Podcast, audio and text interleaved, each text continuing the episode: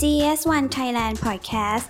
ส่งเสริมข้อมูลธุรกิจ พลิกวิกฤตให้เป็นโอกาส The more you learn the more you earn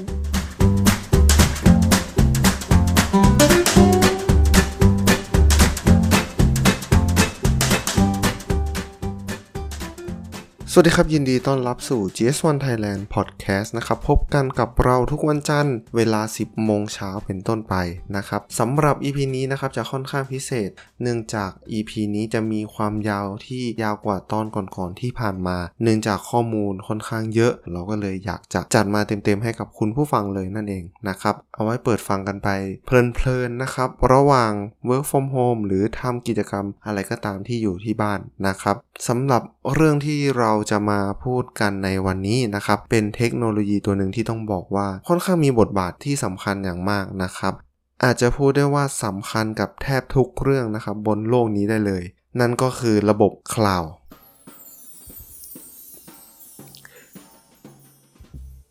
ซึ่งไอตัวคลาวด์เนี่ยครับที่แปลว่าเมฆที่เราเห็นกันทุกวันนี้นะครับในโทรศัพท์ อย่างเช่นตัว iCloud นะครับบน Apple นะครับ ตัว Google Drive นะครับ Dropbox อาจที่เป็นแหล่งที่เอาไว้เก็บไฟล์ต่างๆ ที่เราคุ้นเคยกันอยู่กันทุกวันนี้นะครับ ซึ่งของสถาบันของเรานะครับ หรือสถาบันรหัสสากล GS1 Thailand เนี่ย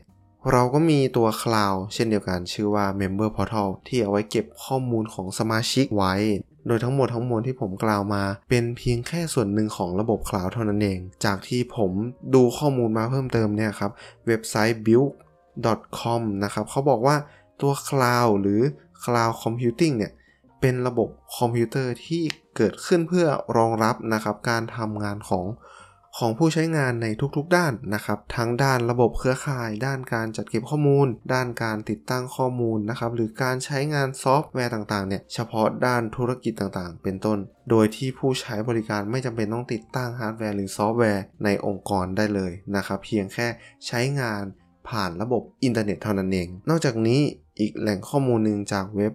Ready IDC เขาก็ยังบอกอีกว่าประโยชน์ของระบบคลาวด์เนี่ยในเรื่องของการทำธุรกิจสำหรับหลาย ๆ กิจการแล้วเนี่ยคลาวด์ก็จะสามารถเป็นตัวหนึ่งที่มีบทบาทสำคัญอย่างมาก ในการช่วยอำนวยความสะดวกและเป็นส่วนสำคัญที่ช่วยให้การพัฒนาธุรกิจเนี่ยเป็นเรื่องที่ ง่ายดายมากยิ่งขึ้น ทั้งนี้การสำรองข้อมูลจากโทรศัพท์มือถือระหว่างแล็ปท็อปคอมพิวเตอร์ต่างหรือการจัดเก็บเอกสารที่เป็น soft file เพื่อความปลอดภัยของข้อมูล หรือก็คือจะพูดได้ว่าการมีอยู่ของระบบคลาวด์เนี่ยจะช่วยให้ชีวิตการทำงานนั้น สะดวกและคล่องตัวมากขึ้นนั่นเอง หรือถ้าจะสรุป เป็นภาพง่ายๆเลยก็คือคลาวด์เนี้ยเปรียบเสมือนกับเทคโนโลยีที่นำระบบ computing service ต่างๆ เช่นเซิร์ฟเวอร์การจัดเก็บข้อมูล Data เครือข่าย network ซอฟต์แวร์มาอยู่บนคลาวด์ แล้วก็มีการใช้งานผ่านระบบอินเทอร์เน็ต นั่นเอง ซึ่งประเภทของ Cloud สามารถแบ่งแยกออกไปหลายอย่างเลยครับ เช่น private cloud นะครับ cloud ส่วนบุคคลที่ใช้กันในภายในองค์กร หรือ public cloud นอกจากนี้ยังมี hybrid cloud อีก เอาเป็นว่าข้อมูลคร่าวๆ ก็จะเป็นประมาณนี้ เราจะไม่ลงลึกไปมากกว่านี้นะครับ เอาเป็นว่าองค์กรแต่ละองค์กรก็จะมีการใช้งานตัว cloud เนี่ยที่แตกต่างกันไป แต่ว่าวันนี้คุณผู้ฟังครับ เราจะมาพูดเรื่องของ Alibaba Cloud กัน จากผู้เชี่ยวชาญท่านเดิมจาก EP ตอนที่แล้วเลยนะครับ ก็คือคุณนเลนทองกวาวนะครับ ตัวแทน Alibaba Business School นะครับประจำประเทศไทยเรื่องนี้นะครับต้องยกให้ผู้เชี่ยวชาญมาเป็นผู้พูดเองจะดีกว่าเพื่อให้เห็นภาพแล้วก็ชัดเจนมากยิ่งขึ้น โดยผมได้พยายามตัดบางช่วงบางตอนมาให้กระชับแล้วก็รู้จักกันมากยิ่งขึ้น เอาเป็นว่าเราไปลองฟังกันเลยดีกว่าครับ Alibaba Cloud นะครับ จริงๆ แล้วเนี่ยตั้งแต่อดีตจนถึงปัจจุบันนะครับไม่ว่าจะเป็นตัวของ alibaba.com นะครับยาวมาเรื่อยๆเลยนะครับเถาเป่าหลายคนอาจจะยังไม่เคยเห็นแบรนด์อาลีมามานะครับเราเรามีอาลีอาลีบาบาแล้วใช่ไหมครับเหมือนเป็นพ่อนะครับมีอาลีมามาด้วยนะครับที่เป็นเหมือนเหมือนกับแม่นะครับผมจริงๆแล้วอาลีมามาเนี่ยผมก็เพิ่งเคยได้ยินตอนที่ผมได้ไปไป train ที่อาลีบาบานะครับอาลีมามาเองเนี่ยจะเป็น marketing platform ของอาลีบาบา นะครับผมก็น่าสนใจนะครับ ซึ่งเขาก็จะมีเทคโนโลยีที่เขาเอาไปใส่ใน business unit ต่างๆ ของ Alibaba ด้วยเช่นกันนะครับไม่ว่าจะเป็นเถาเป่า Lazada นู่นนี่นั่นนะครับ AliExpress นะครับมี Tmall แล้วก็อย่างปี 2015 ถ้าเราได้เห็นนะครับ ก็จะเริ่มมีมี entertainment business unit ของ Alibaba เกิดขึ้นมา ไม่ว่าจะเป็น Youku นะครับ Youku นี่ก็จะคล้ายกับ YouTube เนื่องจากว่าในในประเทศจีน YouTube เปิดไม่ได้นะครับอาลีบาบาก็เลยทำอะไรที่มันใกล้เคียงกับ YouTube ขึ้นมา ก็คือ y o u k u นะครับมี Fliggy นะครับปี 2014 มี Fliggy Fliggy นี่จะคล้ายๆกับ Agoda นะครับแต่เป็นของอาลีบาบานะครับผมเพราะฉะนั้นอาลีบาบาก็จะเริ่มมีจับต้องหลาย business unit มากขึ้น แต่สิ่งที่สำคัญที่สุดคือทุก business unit ในไทม์ไลน์ของอาลีบาบานะครับมีกระดูกสันหลังคืออาลีบาบาคลาวด์ ซึ่งเป็นเทคโนโลยีสำคัญในการ drive ธุรกิจทั้งหมดนะครับในทุกแพลตฟอร์ม หรือว่าทุกแอปพลิเคชันของ Alibaba นะครับแน่นอนว่าเรามีสิ่งที่เราเรียกว่า pillars หรือว่า infrastructure นะครับอยู่ภายในนั้นด้วยเช่นกัน เขามองว่า e-commerce เนี่ยถ้าไม่มี infrastructure ที่สำคัญหลักๆ ก็คือ 1. logistics 2. การตลาด marketing นะครับสาม payment นะครับ 4. ตัวของ digital map พวก GPS พวกอะไรเงี้ยครับแล้วก็ 5 ในตัวของเทคโนโลยี infrastructure นะครับไม่ว่าจะเป็น AI Big Data Cyber Security แอปพลิเคชันเหล่านี้ก็จะไม่เกิดขึ้นเลย และคนก็จะไม่ได้มา trust แอปพลิเคชันเหล่านี้ด้วยเช่นกันนะครับโลจิสติกอย่างที่เห็นครับก็คืออาลีบาบาเนี่ยเราใช้ Cainiaoนะครับเป็นเป็น network โลจิสติกนะครับของอาลีบาบาตัวนี้เนี่ยจริงๆแล้วก็มีบทเรียนที่เยอะเหมือนกันของตัวนี้นะครับ ตัวของ Cainiao เองเนี่ยเขามองว่าเขา เขาเป็นบริษัทโลจิสติกที่เติบโตเร็วที่สุดในประเทศจีน ไม่ใช่เพราะว่าเขาไปซื้อรถบรรทุกมาเยอะมากที่สุด หรือเขามีมีระบบขนส่งภายในที่มากที่สุดนะครับ แต่เป็นเพราะว่าเขามีความเชื่ออย่างนี้ครับแทนที่เขาจะทำบริษัทโลจิสติกของตัวเองขึ้นมา เพื่อมาแข่งกับบริษัทโลจิสติกทุกบริษัทในประเทศจีนหรือทั่วโลก สู้เขายอมทำงานร่วมกันกับบริษัทโลจิสติกทั่วโลกดีกว่า สร้างเป็น ระบบนิเวศหรือเครือข่ายนะครับของระบบโลจิสติกนี้ขึ้นมา โดยที่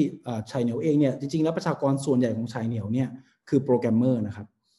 คือ inventor นะครับคนคนสร้างเทคโนโลยีต่างๆ เพื่อจะมา educate ตัวของ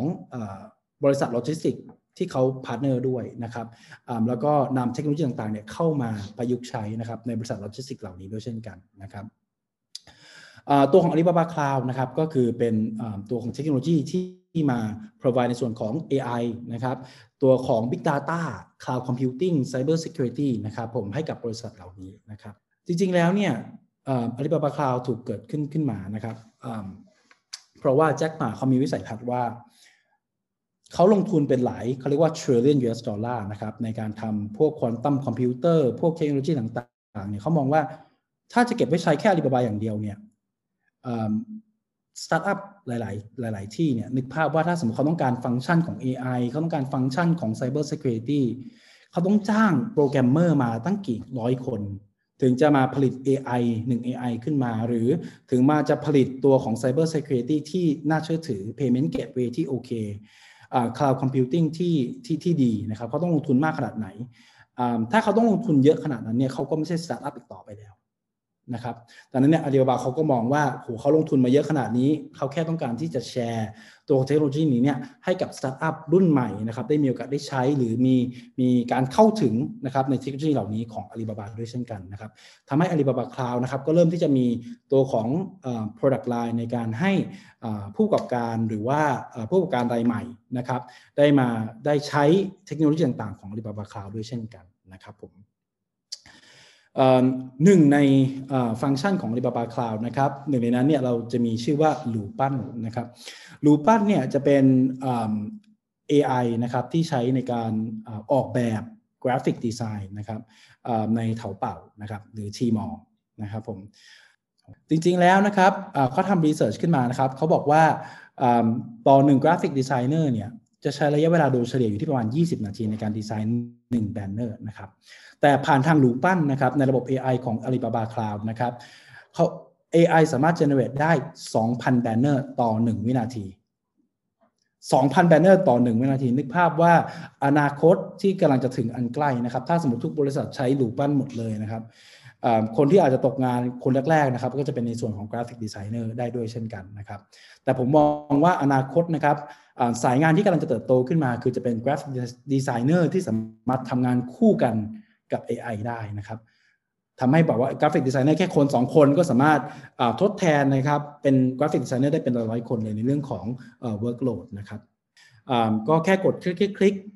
ระบบ AI เนี่ยก็จะเรียนรู้ว่าเราชอบแบบไหนนะครับและพยายามที่จะให้ตัวเลือกของดีไซน์เนี่ยออกมาให้มันใกล้เคียงความต้องการของเรามากที่สุดนะครับ ผมว่าว่าเรามองแบบไหนเนี่ยว่าสวย นะครับอันนี้ก็จะเป็นความก้าวหน้าของเทคโนโลยีของ AI นะครับที่มาสอดคล้องกับกราฟิกดีไซน์นะครับแน่นอนครับเวลาพูดถึงดิจิทัลนะครับหลายคนก็จะมองว่า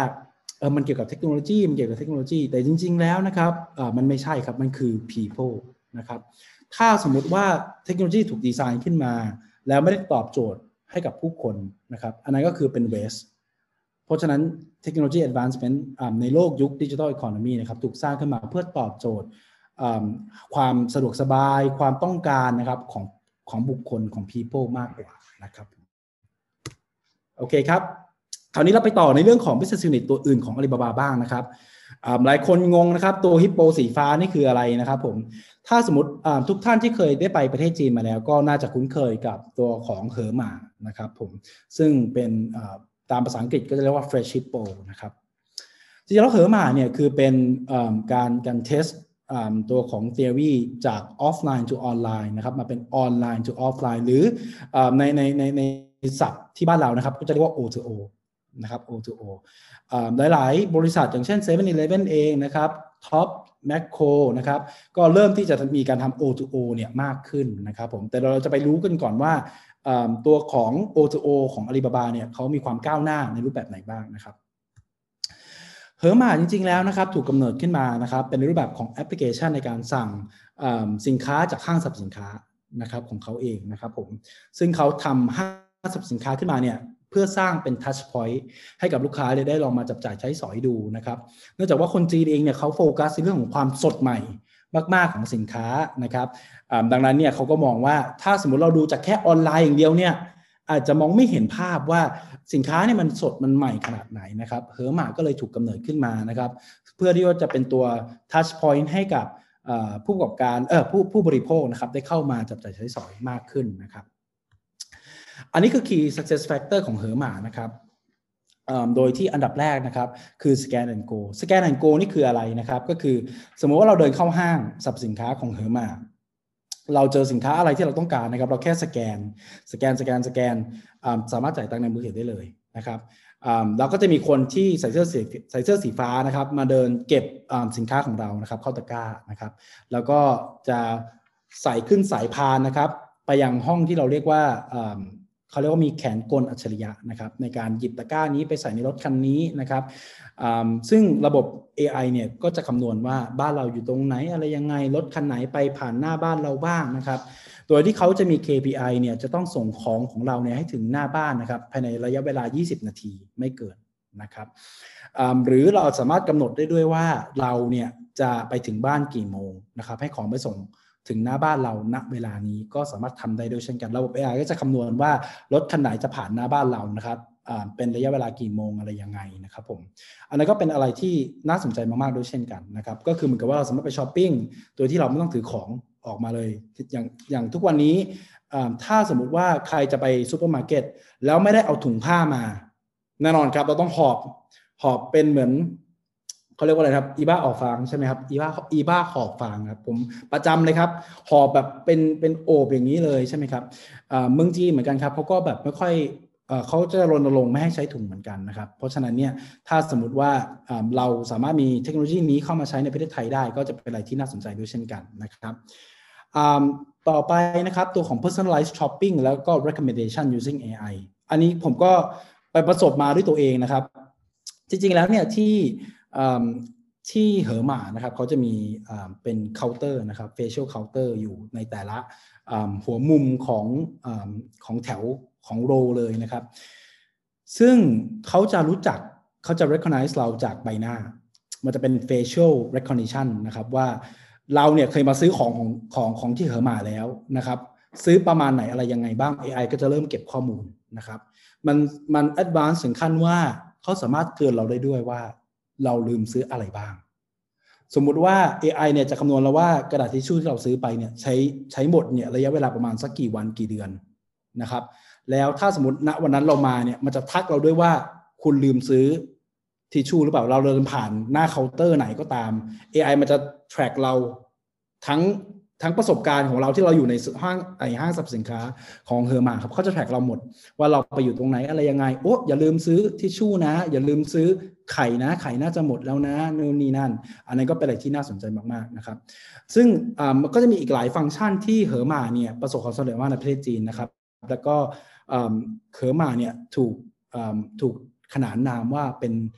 ซูเปอร์มาร์เก็ตที่สดใหม่มากที่สุดของประเทศจีนด้วยเช่นกันนะครับ ด้วยความที่ว่าเขาไม่จำเป็นต้องรอ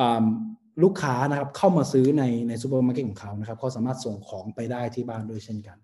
นะครับผมโอเค เดี๋ยวผมจะขอหยิบยื่นแค่บางฟังก์ชันที่เรามามาพูดถึงวันนี้นะครับหนึ่งในนั้นก็คือเฮอร์มาเนี่ยตอนนี้มีอยู่ที่ประมาณ 250 สาขาทั่วประเทศจีนนะครับผมโดยที่จะแบ่งออกมาเป็นสองส่วนใหญ่ ๆ ก็คือตัวของซูเปอร์มาร์เก็ตนะครับกับส่วนของ ทานข้าวนะครับก็เหมือนกันกับที่ท็อปซูเปอร์มาร์เก็ตเองก็จะมี 2 ฝั่งเหมือนกันนะครับแต่มันมันมีความแตกต่างก็คือตัวของซูเปอร์มาร์เก็ตของเหอหม่าเนี่ยเราสามารถเลือกอะไรมาก็ได้ แล้วให้เขาไปทำกับข้าวให้เราได้เลย เป็น real time นะครับคือเราเรา scan scan ปั๊บเราสามารถกดได้เลยว่า อันเนี้ยเราต้องการให้เขา cook ให้เรานะแบบไหนอะไรยังไง แล้วก็ไปรอรับได้เลยนะครับ ซึ่งจริงๆแล้วเนี่ยการรอรับหรือ dining service เนี่ยเขาก็จะมีการ invent ในบางเหอหม่าในรูปแบบที่ว่าให้หุ่นยนต์มาส่งกับข้าวให้เรา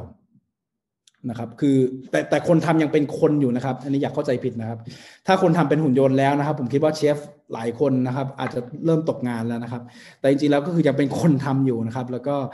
จะเป็นหุ่นยนต์ที่มาเสิร์ฟนะครับ ก็จะมีเป็นเป็น no human service นะครับโอเคนี่ครับอันนี้ก็จะเป็นหน้าตาของตัวของหุ่นยนต์นะครับ ที่ใช้มาเสิร์ฟบนโต๊ะอาหารของเรานะครับ ตอนนั้นผมไปผมก็ตื่นเต้นมากแบบโอ้โหไม่มีคนเลยนะครับ แล้วก็หุ่นยนต์เนี่ยก็แบบมาส่ง ผมสั่งเยอะมากครับ ก็จะแบบมาส่งตลอดนะครับ ผมทุกคนก็จะมองกันว่า เอ๊ะทำไมโต๊ะนี้สั่งเยอะจังนะครับ ตัวของเครื่องหมายเองเนี่ยคนจีนชอบชอบความสดความใหม่ใช่ไหมเพราะฉะนั้นเนี่ยทุกห้างสรรพสินค้าของเขานะครับก็จะมีเซกชันหนึ่งที่เหมือนอควาเรียมเลยนะครับไม่ว่าจะเป็นกุ้ง lobster เป็นปลาเป็นนู่นนั่นทุกทุกอย่างมันสดใหม่มากนะครับก็สามารถส่งสินค้าเป็นปลาสดๆ ที่ยังมีชีวิตอยู่ให้กับเราที่หน้าบ้านได้ด้วยเช่นกันนะครับก็จะมีวิธีในการทำแพคเกจจิ้งของเขาด้วยเช่นกัน เพราะว่าคนจีนเนี่ยจะไม่ชอบกินของอะไรที่ตายแล้วนะครับนั่นก็จะเป็นอีกหนึ่งส่วนนะครับ ดิจิทัลอีอิเล็กทรอนิกส์ไพรซ์แท็กนะครับเขาบอกว่าในภายใต้ 250 สาขาทั่วประเทศจีนเนี่ยเวลาเปลี่ยนราคาเปลี่ยนแค่โทรศัพท์เครื่องเดียว เปลี่ยนปั๊บทุกที่เนี่ยอัปเดตพร้อมกันหมดเป็น real time นะครับอันไหนที่จะเป็นโปรโมชั่นเนี่ย price tag นี้ก็จะเปลี่ยนสีเป็นสีแดงนะครับผมก็สามารถ add เป็นโปรโมชั่นได้ แต่ก็คือเปลี่ยนทีเดียวปั๊บเปลี่ยนหมด ทั่วประเทศจีนนะครับนึกภาพว่าถ้า7 e เ e ่ e อเอามาทำบ้างนะครับติด price tag ทุกอันเลยนะครับผมไม่ต้องมีคนมานั่งหยิบออกไปแปะใหม่นะครับปิ้นถูกปิ้นผิดราคงราคานะครับผมในภาพว่านั่นคือความก้าวหน้าอนาคต มันก็จะสามารถ save บุคลากรเนี่ยไปได้เยอะมากๆด้วยเช่นกันนะครับผมอันนี้ก็เป็นอะไรที่น่าน่าสนใจมากของของเหอหม่านะครับ อีกตัวหนึ่งที่เขาเชื่อนะครับเหมือนจะเหมือนเหมือนเหมือนที่ JS JS1 นะครับก็ได้มีการพูดคุยว่า Data เป็นสิ่งที่สำคัญมากนะครับเหอหม่าก็มองเช่นนั้นด้วยเช่นกันนะครับในทุกบาร์โค้ดของเหอหม่านะครับเวลาเราสแกนเข้าไปเราปั๊บเนี่ยเราจะสามารถ track ที่มาที่ไปของสินค้าในเฮอร์มาได้ด้วยเช่นกันนะครับว่าสินค้าชิ้นนี้เนี่ยมันจะเป็นพืชผักผลไม้ไข่ไก่หรือว่านมนะครับมา เก็บมาจากฟาร์มเนี่ยเมื่อไหร่ มาใส่อยู่ในโกดังเก็บอยู่ที่อุณหภูมิเท่าไหร่ และมาวางบนเชลฟ์เนี่ยเมื่อไหร่อะไรยังไงนะครับ มันลึกไปจนถึงขั้นว่าสามารถดูจดทะเบียนบริษัทชื่ออะไรยังไงนู่นนี่นั่น ลึกได้ถึงขั้นขนาดนั้นเลยนะครับผมเพราะฉะนั้นเนี่ยคนจีนเขาก็เชื่อในเรื่องของ Data ด้วยโดยเฉพาะยุคของโควิดเองเช่นกันนะครับ ในในในยุคของโควิดเองเนี่ยการการการส่งสินค้าเนี่ยเฮอมาเนี่ยถึงขั้นว่ามีการลงรายละเอียดด้วยว่าคนที่จะมาส่งสินค้าให้กับเราเนี่ยมีการวัดอุณหภูมิครั้งล่าสุดเนี่ยเมื่อไหร่ก่อนออกมานะครับผมอันนั้นก็ทำให้ผู้บริโภคนะครับในประเทศจีนเนี่ยก็รู้สึกสบายใจนะครับในการใช้บริการของเฮอร์มาเนี่ยมากขึ้นโดยเช่นกันนะครับผม อีกตัวหนึ่งที่ผมก็ชอบมากๆเหมือนกันนะครับ คือจะเป็นอันนี้เป็นอีกหนึ่งบทเรียนนะครับ คือ C2M นะครับ คือ Customer to Manufacturer นะครับ อันนี้ก็จะเป็นระบบของ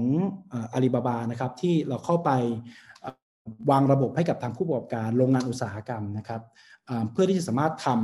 ำระบบแบบ tailor made ได้ โดยที่เราเองเนี่ยไม่ได้เสีย ในส่วนของ learning curve หรือว่า economy of scale นะครับ สังเกตไหมครับว่าผู้ประกอบการคือที่บ้านผมก็เป็นโรงงานผลิตกระเป๋านะครับ ผมชื่อกระเป๋านะครับ น้องสาวชื่อเป้นะครับผมอย่างอย่างที่บ้านเนี่ยเวลาผลิตเนี่ยแน่นอนว่าถ้าสมมติเรารับออเดอร์มาล็อตใหญ่ๆนะครับ ราคามันก็จะถูกลงใช่ไหมครับเพราะพนักงานของเราเนี่ยก็สามารถเย็บเนี่ยได้ไวขึ้นนะครับ มันจะเป็น economy of scale แต่เขามีความเชื่อว่าประเทศจีนเนี่ยหลายคนมองประเทศจีนว่าสามารถผลิตในปริมาณที่เยอะได้ แต่เป็นคุณภาพที่ไม่ได้ดีขนาดนั้นใช่ไหมครับอาลีบาบาเขามีความเชื่อว่าเขาต้องการเปลี่ยนภาพนั้นของประเทศจีนทั้งหมดนะครับโดยเขาเข้าไปนะครับในโรงงานอุตสาหกรรมต่างๆ ของประเทศจีนเนี่ยเพื่อไปพัฒนาในระบบลายการผลิตนะครับ โดยเอา AI เข้าไปเอาเทคโนโลยีต่างๆเนี่ยเข้าไปนะครับ เพื่อที่ให้โรงงานอุตสาหกรรมเนี่ยสามารถผลิตสินค้าได้ตามมาตรฐานที่ดีขึ้นมากๆ แล้วก็ไม่จะเป็นต้องสั่งสินค้าเป็นล็อตใหญ่ๆ ล็อตเล็กๆเขาก็ผลิตได้ในในต้นทุนที่เท่าเดิม ในความเร็วที่เท่าเดิมนะครับผมตัวนี้จะเป็นระบบที่ชื่อว่า0 4นะครับผมตัวต่อมานะครับเราเราน่าจะคุ้นเคยกันดีมากๆแล้วนะครับ ก็คือตัวของ Alipay นะครับ Alipay เองเนี่ยก็คือจะอยู่ภายใต้ของ Ant Financial แต่ในตัวของฟังก์ชันเองที่ที่คนไทยได้ได้ได้ใช้กันนะครับ ก็จะเป็นในส่วนการซื้อของหรือรับเงินจากนักท่องเที่ยวชาวจีนนะครับ แต่จริงๆแล้วในประเทศจีนเนี่ยเขาทำได้หลากหลายฟังก์ชันมากนะครับ และภายใต้ Ant Financial เองเนี่ยก็มีหลาย business unit มากๆ ที่เราฟังแล้วเราก็ว้าวเหมือนกันนะครับแต่ก่อนอื่นเลยเนี่ยคำว่า Ant เนี่ยมันแปลว่ามดใช่ไหมครับทำไมทำไมถึงตั้งชื่อว่ามดนะครับจริงๆเราแจ็คหมาเนี่ยเขาก็มีวิสัยทัศน์ว่าตัวของ Ant Financial นี้เนี่ยจะเป็นตัวผลักดันให้กับผู้ประกอบการตัวเล็ก ที่เหมือนมดตัวหนึ่งนะครับแต่ถ้าสมมติเขาเริ่มทำงานร่วมกันกับผู้ประกอบการตัวเล็กๆนี้เนี่ยเยอะมากเพียงพอเนี่ยเขาเชื่อว่ามันจะยิ่งใหญ่มากกว่าช้างหนึ่งตัวด้วยซ้ำไปนะครับผมอันนั้นคือที่มาที่ไปของวิสัยทัศน์ของแจ็คหม่าที่ตั้งชื่อว่า Ant Financial นะครับเป็น financial institution เพื่อช่วยนะครับผู้ประกอบการตัวเล็กๆนะครับให้ประสบความสำเร็จได้ด้วยเช่นกันนะครับ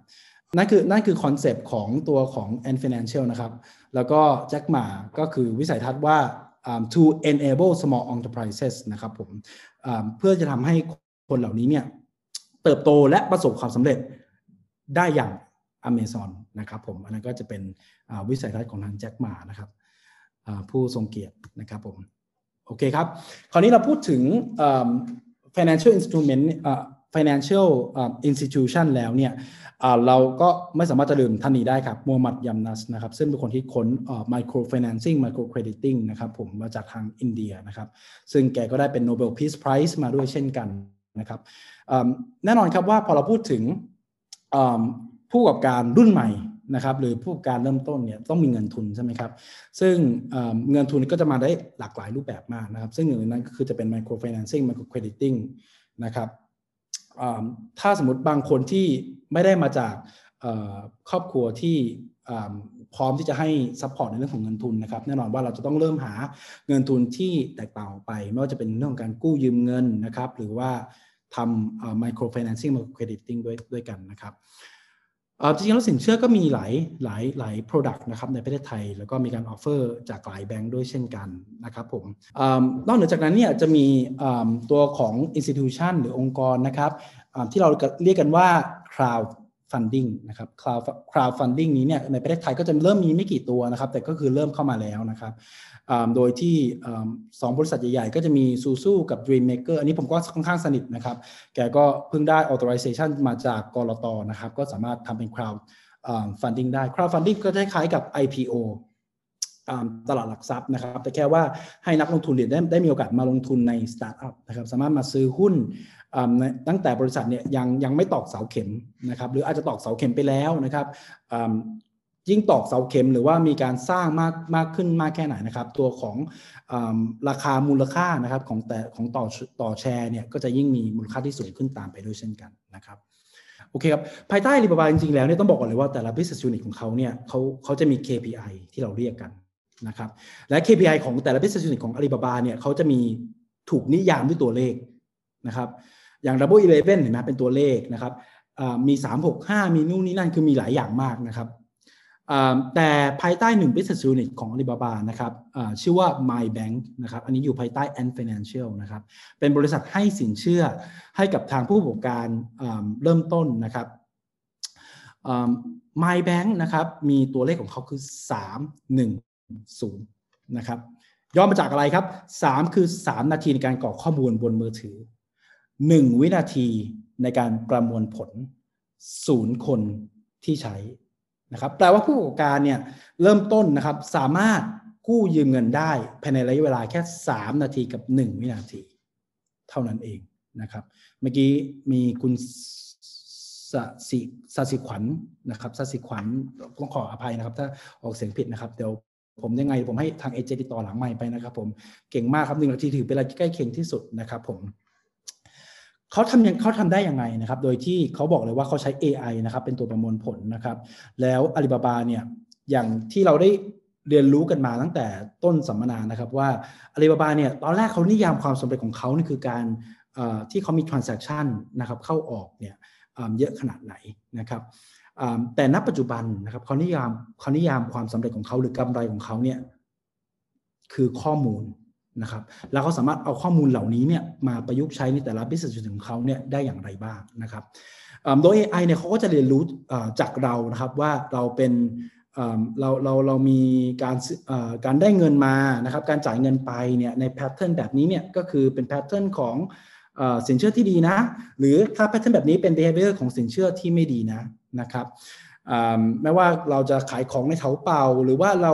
ได้รับเงินมาจาก Alipay จ่ายเงินผ่านทาง Alipay เรามีกราฟหรือ behavior อย่างไร AI ก็จะมีการเก็บข้อมูลเหล่านั้นนะครับแล้วสามารถประมวลผลได้ได้ไวมากๆ ก็คือแค่หนึ่งวินาทีเท่านั้นเอง ว่าเราเป็นสินเชื่อที่โอเคไหมนะครับมีแคปเงินหรือเครดิตเงินที่เท่าไหร่อะไรยังไงนะครับนั่นคือความก้าวหน้าของของอาลีบาบานะครับในภาพว่าจะเปลี่ยนสถาบันทางการเงินในประเทศไทยอย่างไรนะครับ ถ้าสมมติเข้ามาในประเทศไทยนะครับผม ก็ก็เป็นอะไรที่น่าสนใจมากๆเหมือนกันนะครับ ที่เราจะต้องติดตามชมตอนต่อไปนะครับ ว่าแบงค์ชาติเราจะให้เข้ามาหรือเปล่านะครับ โอเคครับ ผมจะไม่ก้าวล่วงนะครับอีกหนึ่งตัวอีกหนึ่งตัวนะครับที่น่าสนใจมากๆด้วยเช่นกันนะครับ คือจะเป็นในส่วนของการทำ credit scoring นะครับ credit scoring จริงแล้วที่อเมริกาก็ใช้กันอย่างแพร่หลายมากๆนะครับประเทศจีนเองก็เช่นกันนะครับ ถึงขั้นว่าถ้าเป็น credit scoring ที่ดีนะครับตัวของ เวลาเราไปเราไปเช่าอพาร์ตเมนต์ใช่ไหมปกติเราเช่าอพาร์ตเมนต์หรือเช่าออฟฟิศเนี่ยเราจะต้องมีการจ่ายค่ามัดจำล่วงหน้าใช่ไหมครับประมาณ 2-3 เดือนแต่ภายใต้หนึ่ง business unit ของ Alibaba นะครับใน Ant Financial นะครับเรามีชื่อว่าจือหมาเครดิต